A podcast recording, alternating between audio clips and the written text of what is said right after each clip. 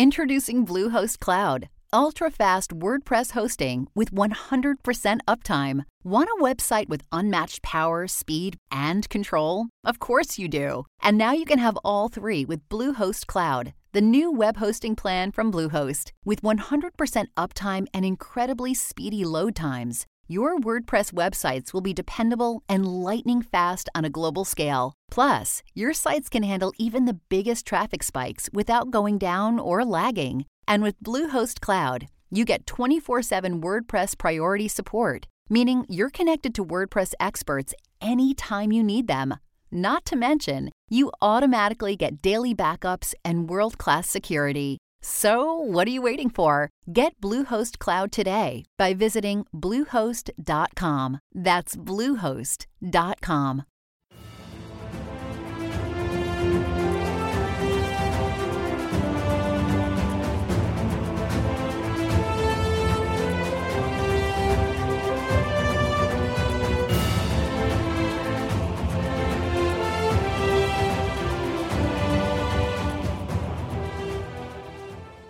Welcome to another episode of 1001 Heroes, Legends, Histories, and Mysteries. We've been promising another round of urban legends for a while, and I really enjoy researching these stories. So here you go. I listed the links to our previous Urban Legends episodes in our show notes, so you don't have to try and dig them up in the archives. This collection covers the whole range from horror to humorous, and we hope you enjoy them. And now, Urban Legends 5. The headline for our first urban legend Free cable TV? Yes, that's an urban legend, all right, given a little help with tricky advertising by companies like TV Frog that promises access to lots of channels for a one time fee of around $90. The advertising, versions of which claim never pay for cable TV again, and cable companies hate this, claims to allow you to watch your favorite TV shows and movies from any TV. And yes, that's true, except not all your favorite TV shows and movies, just the ones you can find on the internet. So, yes, the TV Frog, just like Roku and the others, enables televisions without smart TV functions to access services like Netflix and YouTube. But you're not going to get this week's live event on ESPN or your new Fixer Upper on HGTV unless they're also running it on their website. TV Frog does claim to have an active user interface, unlike existing similar services, which allows you to put apps and other software on it. Big whoop, some would say. I'm already doing that, say others. So the hunt for free cable goes on, and free cable TV remains just another urban legend. Oh, and that news about fixer upper Joanna Gaines quitting the show to start her own cosmetics company? Pure urban legend. She and Chip just got the contract to start season five, and they enjoy what they're doing and plan to stay with it for the foreseeable future. Our second story has been floating around for a long time. This really happened, was how it was told to me. There was a well known history professor at the University of Virginia, known for his fairness and his quick wit. Two of his students decided to go skiing for the weekend and were having such a good time hitting the slopes that they decided to stay another day and blow out the exam that was scheduled for Monday. They contacted the professor and explained that they had a flat tire on the way back and asked if they could take the test later that week. Upon hearing their story, the professor agreed that it was really just bad luck, and of course they could take the test later. At the appointed time, the professor greeted them and placed them in two separate rooms to take the test. But first he explained that the multiple choice and essay questions on the first page would account for 50% of their grade, while the second page contained just one multiple choice question, also worth 50% of the entire grade. The two students felt confident that their ruse had worked until they reached the second page. It read Which tire? A. Front left. B. Front right. C. Left rear. D. Right rear. You don't want to be standing near the tracks when the express train to hell comes into the station. The old story goes like this for days, a ragged old man had hung around the Newark Central Station. The station master kept running him off, but night after night he would return. He kept accosting people, shouting, It's coming for me! It's coming! Whenever anyone asked him what was coming for him, he would just clutch his head and cry, I done wrong! I killed a man that cheated me at cards, and now I'm going to pay. The station master finally took the man aside and threatened to call the police if he didn't cease and desist. The old man rolled his eyes and replied, The express train for hell is coming for my soul. You've got to help me. He broke away from the station master and ran for the door. The time was two minutes to midnight. At that moment, a new sound introduced itself. A long whistle blew, once, then again. The station master was startled. The next train wasn't due for another fifteen minutes. The old tramp started screaming when he heard the whistle. The station master could hear the roar and chug of a steam train approaching fast, approaching too fast to stop at the station. The old man was standing at the edge of the platform, staring down the tracks in frozen terror. The station master ran forward and grabbed hold of the old tramp to pull him out of harm's way. The train whistle sounded again. A warm rush of air blew against everyone near the platform, and the station master heard the roar of an invisible train passing directly in front of him. He heard the hiss of the steam and the screech of flanges against iron rails. He felt the wind whipping, but he saw nothing. Beneath his grip, the old tramp gave a terrible wail. Then he vanished, leaving the station master empty handed.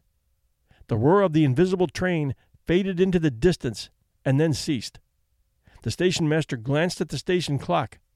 It was midnight. Around him, the waiting passengers and other bystanders were gasping and murmuring in fright. Good Lord, he was right, the station master murmured to himself. It did come for him. He pulled out a handkerchief and wiped his sweating bald head with it. A trembling man standing nearby approached the station master. Sir, what was that? he asked. Son, I believe that was the express train to hell, said the station master. He shook his head, and that seemed to bring him to his senses. Why don't you go back into the station and pour yourself a drink? he suggested to the trembling man. He pushed the man through the station door and then turned to address the dazed and frightened passengers. Nothing to worry about, folks, he said. It was just an express train passing through. The next train will be here in about ten minutes. The station master's reassuring manner calmed everyone. People turned away from the empty tracks and settled back into their seats whispering to each other about the strange events that had just taken place. Then the station master went into his office, closed the door, and poured himself a stiff drink to calm his nerves. Whew, that's one for the books, he muttered aloud. I wonder if I should put it on the schedule. 12 a.m. express train to hell. Shaking his head, he fortified himself with one more brandy and then went back to work. Grand Canyon University, an affordable private Christian university, is one of the largest and fastest growing universities in the country, offering more than 270 programs online. In addition to federal grants and aid, GCU's online students received nearly $130 million in institutional scholarships in 2022. Find your purpose at Grand Canyon University. Private, Christian, affordable. Visit gcu.edu slash myoffer to see the scholarships you may qualify for. And here's an urban legend you've probably heard. According to this legend, Mr. Rogers, the popular children's show host, was once a Navy SEAL sniper in Vietnam, responsible for numerous deaths. It goes on to say that the only reason he always wore a sweater was to cover up all of his tattoos. As you might have guessed, Mr. Rogers was never a Navy SEAL and he had no tattoos. In fact, he was never in the military. Some real facts about Mr. Rogers. Those trademark sweaters he always wore were knitted by his mother. The trolley that ran by his neighborhood of make believe is now used by the popular children's show Daniel Tiger's Neighborhood, although animated. Also, 895 episodes of Mr. Rogers' Neighborhood were filmed between 1968 and 2001, and all are available at Amazon. Fred Rogers was a pioneer of early TV, as well as Julia Child, TV's pioneer chef. One urban legend says she was parachuted in behind enemy lines in World War II as a special agent for the OSS. And that one is true. Minus the parachute, they flew her in. Julia Child was a secret agent years before Mr. Rogers' Neighborhood and Julia Child got started in black and white TV. From 1944 to 1945, Julia was sent overseas and worked in Ceylon, present day Sri Lanka, and Kunming, China. During these last two years in the OSS, Julia served as chief of the OSS registry. Julia, having top security clearances, knew every incoming and outgoing message that passed through her office, as her registry was serving all the intelligence branches. During her time in Ceylon, Julia handled highly classified papers that dealt with the invasion of the Malay Peninsula. She was fascinated with the work, especially when there were moments of danger. Her contributions and eagerness to serve her country are well remembered and appreciated by the OSS family. And you can find out all about that story in our archived episode, Julia Child's Recipe for Shark Repellent, at 1001 Heroes Podcast. We'll leave a link to that episode in our show notes. And there's another urban legend that swirls around the Disney animated film The Rescuers. The legend says that a topless woman appears in the animated film The Rescuers. Who put the brief image of a topless woman in Disney's 1977 animated feature, The Rescuers? No one knows for sure, but the family friendly studio admitted it was true. They said the film had been tampered with in post production. A topless female appears in a window in two scenes in which rodents Bernard and Bianca are riding on a sardine can. The studio wasn't aware of the flash of nudity until 1999, when they had to formally issue a recall of the 1992 home video version, in which viewers had found the naked lady. If you own a 1992 version, you might have a collector's item. And here's a question for you to mull over Do you remember who the voices are behind Bernard and Bianca? There are a lot of skinwalker and shapeshifter urban legends out there. Here's a story from Reddit that'll get your attention. So, I had a football coach back in high school who was also one of my teachers for a semester. He told us one story that freaked us all out pretty bad. He had a coaching job at a small college in Montana when he was a lot younger and newly married. He said that after practice one evening, he was making his long commute home, and the route ran alongside just fields and fields of hay, grain, whatever. Since it was late summer, early fall, it wasn't even approaching dark yet. His car was an old beat up truck with a bench seat. Anyway, he's driving along when he sees a hitchhiker on the shoulder. This being back in the day and in small town Montana, my teacher pulled over to let this guy in without a second thought. The man was described as wearing a really old, outdated style of suit. Not quite a zoot suit, but styled in a similar, baggy way. He also had a big, stylish hat. This guy looked like he was out of the 40s and sort of like a pimp. My teacher thought it was weird that he was so overdressed, it being super hot out, but maybe that was the only clothing he had. So the guy gets in next to my teacher without a word. Teacher asks him where he needs to go, and the guy just points forward. Teacher drives on. Later, my teacher tried talking to the guy, just trying to make simple conversation, but the guy wouldn't speak or even acknowledge him. He just pulled his hat down like he was sleeping. Out of nowhere, the guy just tips up his hat, looks out the window, and says, Stop the car, now! My teacher pulls over, lets him out, not wanting to offend a possibly crazy man. The guy stands on the side of the road for a second, and then at a dead sprint, just runs off into the field beside the road until my teacher couldn't see him anymore. Granted, the crop was fairly tall. He waits there for a while, thinking maybe the guy had the runs or something, and didn't want to go next to the road. After a long enough wait, my teacher gets back in the truck and starts to accelerate back onto the road. The thing about really old trucks is that they don't accelerate very fast. As my teacher got back on the road, he looked in his rearview mirror to check for a safe merge, but there wasn't a car in sight. What there was was the hitchhiker, on all fours like an animal, running after the truck at an inhuman speed. Meanwhile, my teacher is beginning to fishtail as he attempts to go faster. The whole time, his eyes glued on the mirror, watching the man chase after his car. Eventually, he was able to get up to speed and lost sight of the guy in his mirror. When he was able to stop at a gas station to use a payphone, he called his wife at home to tell her the story and lock up the house. She thinks he's just messing with her and that he had been talking to her coworker about the hitchhiker. When he asks why she would think that, Apparently, at her office in the town she worked in, one of her coworkers told her a story of the exact same thing happening to them. And it's a well known urban legend in that town. She thought it was just folks playing with the new girl at work who had to drive home alone at night. Anyways, my teacher assured her that he was not lying, and she evidently believes him and can vouch for her side of the story because she showed up to one of our fundraisers and I asked her about it. So, yeah, now I just avoid lonely roads in Montana. And from us, if you check for stories about the Navajo legend of the skinwalkers or shapeshifters, you'll find a wealth of material regarding their spooky ability to keep up with cars and change from human to animal and back. And this next urban legend is called Dog Jump Bridge.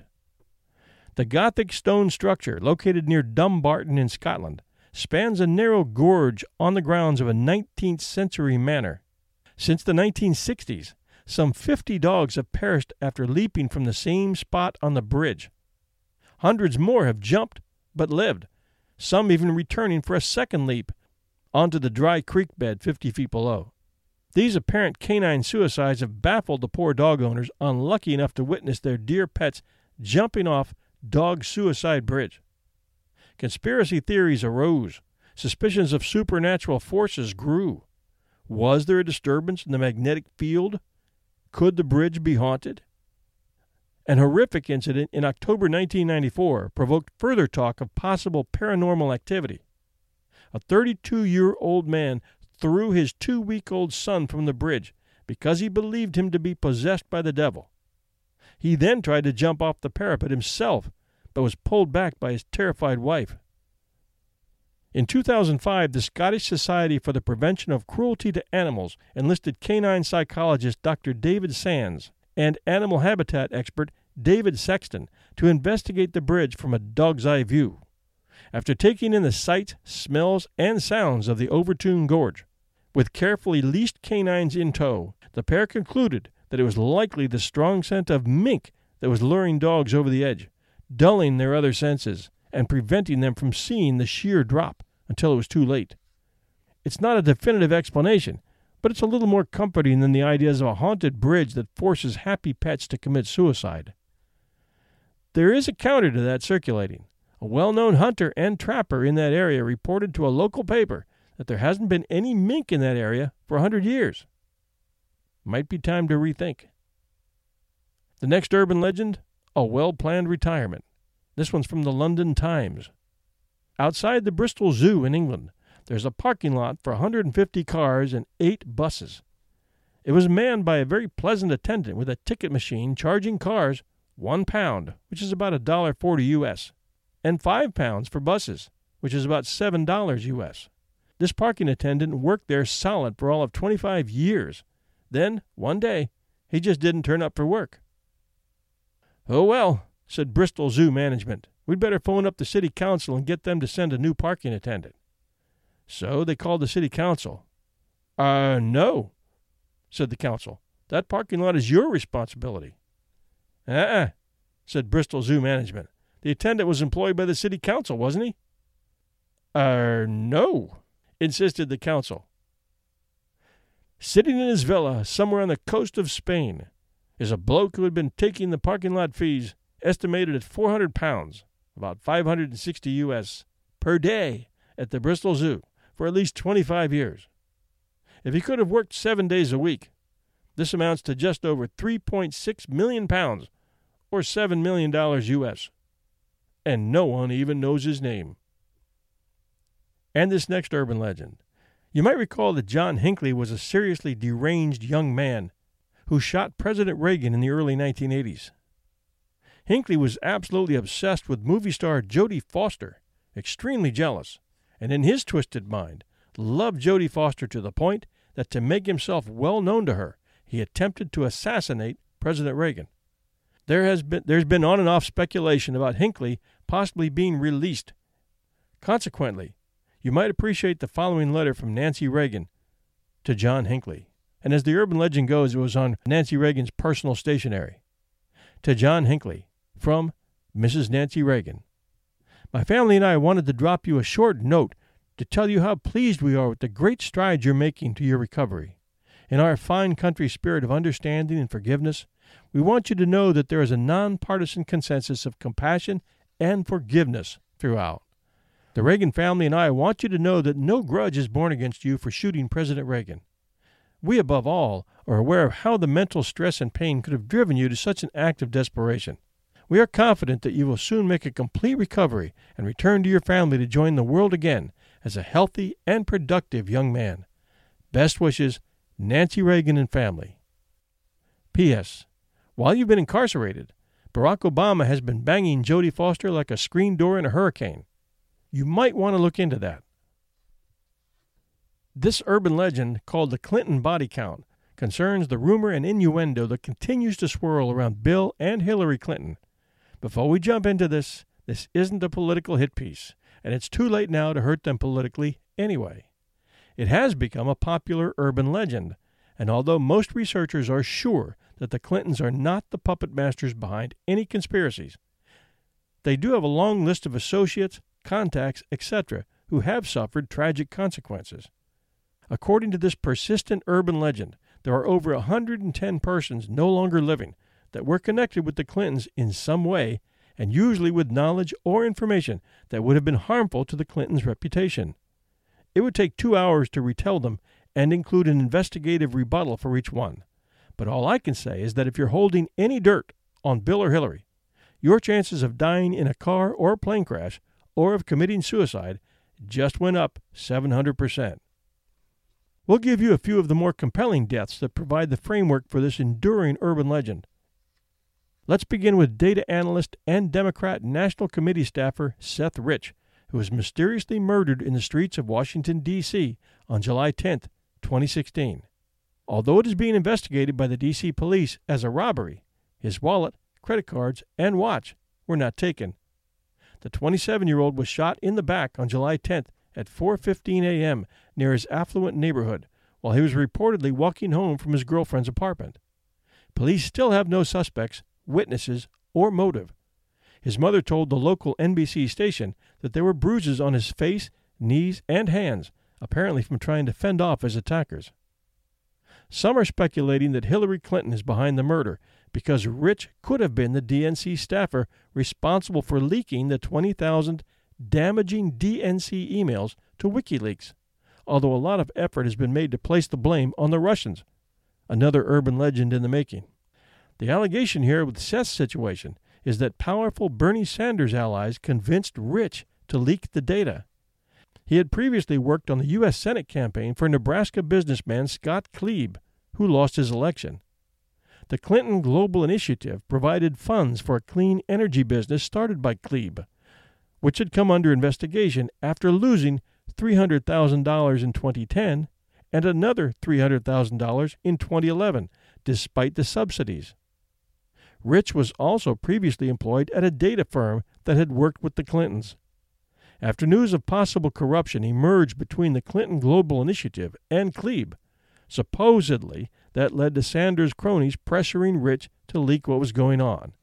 So that's the theory, anyway. Rich was a data analyst and he worked at the DNC, so it is very possible he could have had access to the DNC's emails. Julian Assange of WikiLeaks said recently on TV that it wasn't Russian hackers who intercepted the emails, as the Hillary Clinton campaign has alleged. Instead, any one of a number of staffers within the DNC could have leaked them. We checked Snopes, who, as you might expect, labeled the suspicion over Rich's death as false. This is strange, since how does Snopes know that it's false? The police haven't even completed their investigation yet, which Snopes admits. Many murders go unsolved, including several of the strange deaths of people associated with the Clintons. A $25,000 reward is being offered for information about who killed Rich. To be fair, two people were robbed at gunpoint within the hour before Rich was murdered, and a little over a mile away. But if Rich was really the victim of a robbery, why didn't the robbers take his valuables? It is possible that Rich refused to turn his valuables over, so the robbers shot him and then fled without the valuables due to the noise from the gunshot. We can all be sure that neither Hillary nor any of the people associated with her or the DNC would ever order such a thing. And this update is of May 16, 2017. A private investigator hired by Seth's family just reported to the media that 1. He has proof from Seth's home computer that Seth had made contact with WikiLeaks just weeks prior to his death, and that two, He had spoken to the D.C. police requesting a look at Seth's work computer and said that he was told that no, he could not have access to it, and as one story goes, that they had been told to back off the investigation. If the investigator is correct and the story is right, that would add new fuel to the urban legend that someone ordered Seth's execution. Another fairly recent addition to the Clinton body bag count is Shawn Lucas, who, along with filmmaker Ricardo Villalba, served the DNC on July 3rd with a complaint and summons in a fraud action on behalf of Bernie Sanders supporters. As many in the U.S. are aware, it was a series of WikiLeaks leaks that showed that the Democrat National Committee people who were in charge of the debates and committed to fairness in the pre election debate process between Bernie Sanders and Hillary were unfairly tilting the scales toward Hillary. The email leaks showed that Bernie never had a chance and that the fix was in all the way for him, a scandal which prompted the immediate resignation of the DNC chairman. In the video, Shawn can be seen grinning, happy to deliver the summons. Not so happy later when, on August 2nd, he was found lying on the bathroom floor dead by his girlfriend when she came home that evening. His girlfriend said he had been in good health. And there was Victor Thorn, who wrote four books exposing the Clintons, who reportedly killed himself with a gun on his 54th birthday, August 1st, 2016, while on top of a mountain near his Pennsylvania home. The books he wrote were Hillary and Bill, the sex volume, Hillary and Bill, the drugs volume, and Hillary and Bill, the murder volume, and his latest, which was published in February, Crowning Clinton Why Hillary Shouldn't Be in the White House. According to the Inquisitr, Thorn had appeared multiple times on the Russell Scott show and told the host, Russell, if I'm ever found dead, it was murder. I would never kill myself. Then there was Larry Nichols, who claimed on the Pete Santilli internet show that he was hired as a hitman for Clintons and killed several people years ago. Transcripts are on the internet. At last report, Nichols was still alive. Then there was Vince Foster, former White House counselor and colleague of Hillary Clinton at Little Rock's Rose Law Firm. He died of a gunshot wound to the head, ruled as a suicide on July 20th, 1993.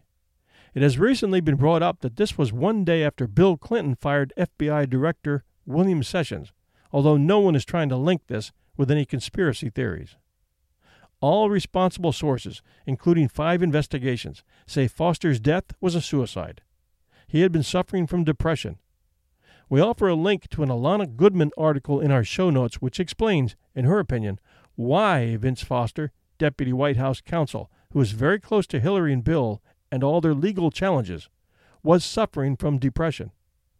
Also, many articles based on the inconsistencies of the Vince Foster death, which was never investigated by the Park Police as a murder, are also available online, and these help to fuel the urban legend of the body bag count. One of these articles reads, in part, Found dead in Fort Marcy Park in Washington, D.C., of a supposed suicide by gunshot. A suicide note was supposedly found a few days later, torn into several pieces, in his briefcase, after his office had been entered by White House staff and materials removed. The suicide note, leaked despite official efforts to keep it from view, has since been revealed to be a forgery. The gun which he supposedly used to kill himself was reported to be still in his hand, but the person who found the body reports there was no gun at that time.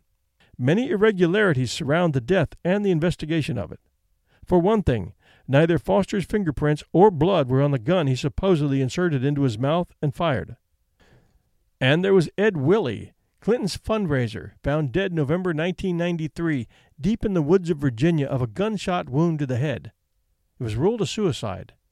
Ed Willey died on the same day his wife, Kathleen Willey, claimed Bill Clinton groped her in the Oval Office in the White House. Ed Willey was involved in several Clinton fundraising events. He was a former Virginia state senator and a lawyer. His wife Kathleen was active in Democrat state politics, worked as a volunteer, including some fundraising efforts on behalf of the Clinton campaign in Virginia in 1992, and later served as a volunteer in the White House Social Office. Snopes, where you can always find research to quash any thoughts of conspiracies, says that Ed Willey's death was as clear cut a case of suicide as one is ever likely to find. Snopes writes, He was a desperate, unstable man who, along with his wife, spent money lavishly, stole $275,000 of a client's money, and was about half a million dollars in debt to the IRS. He took his own life on 29th of November, 1993, leaving behind a suicide note found by his wife reading, Saying I'm sorry doesn't begin to explain. I hope one day you'll forgive me.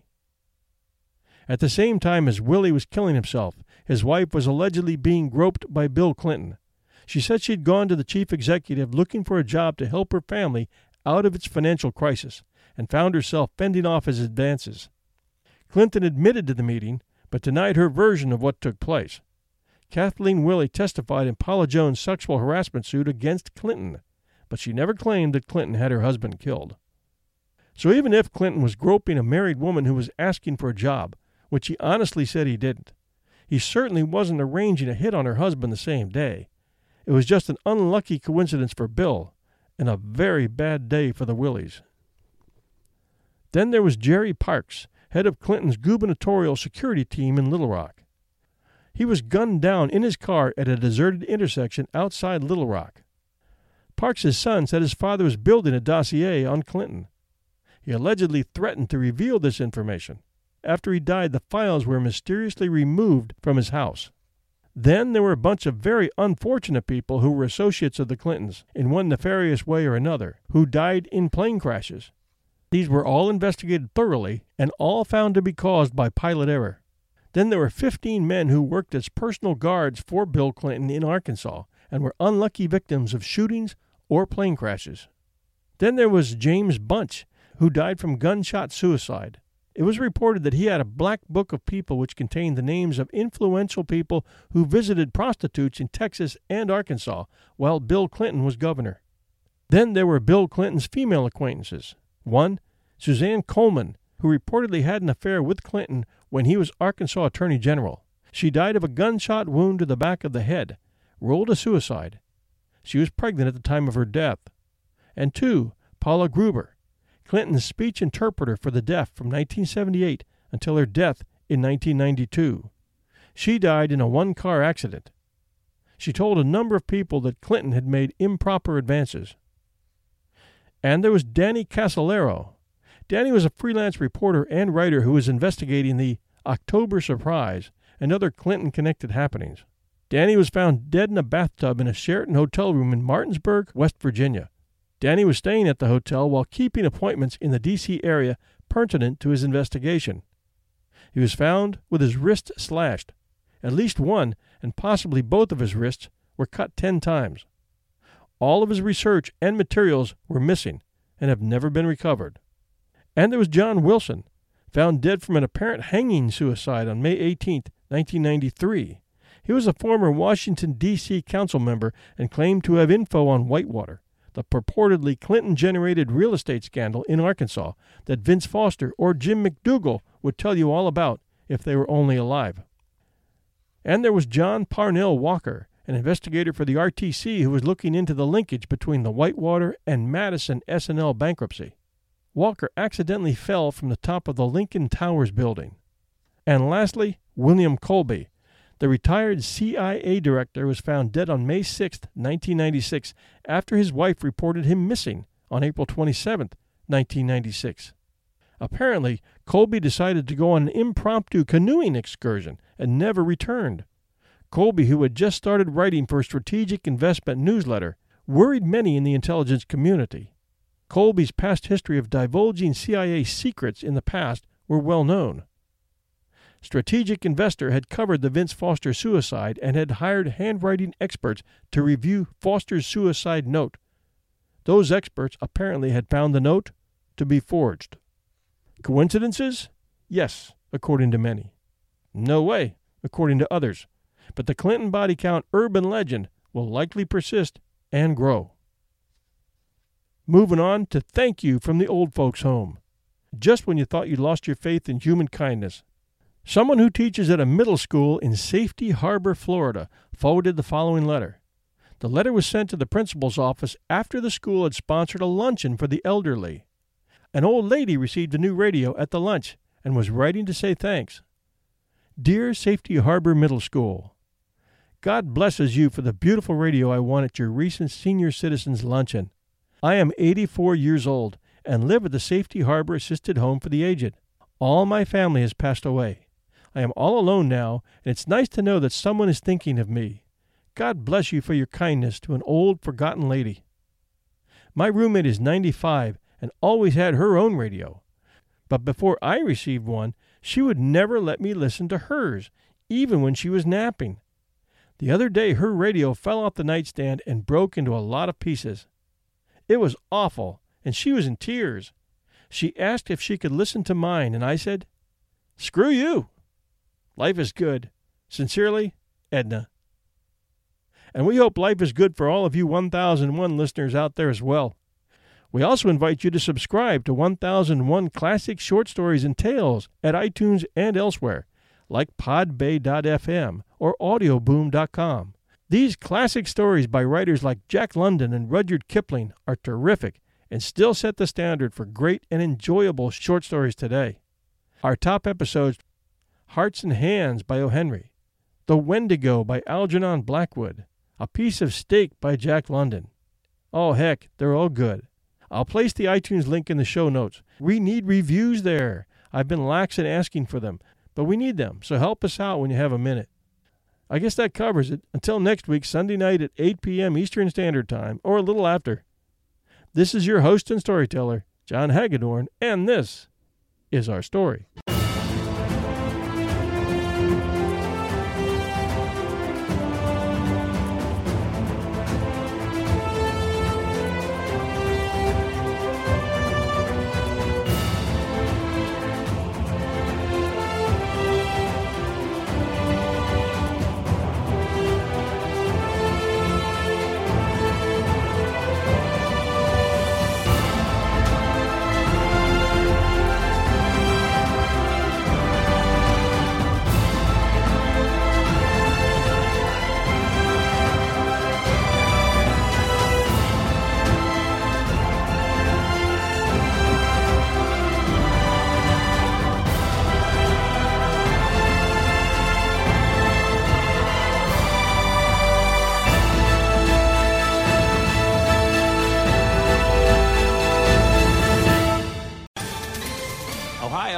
Ready for some quick mental health facts?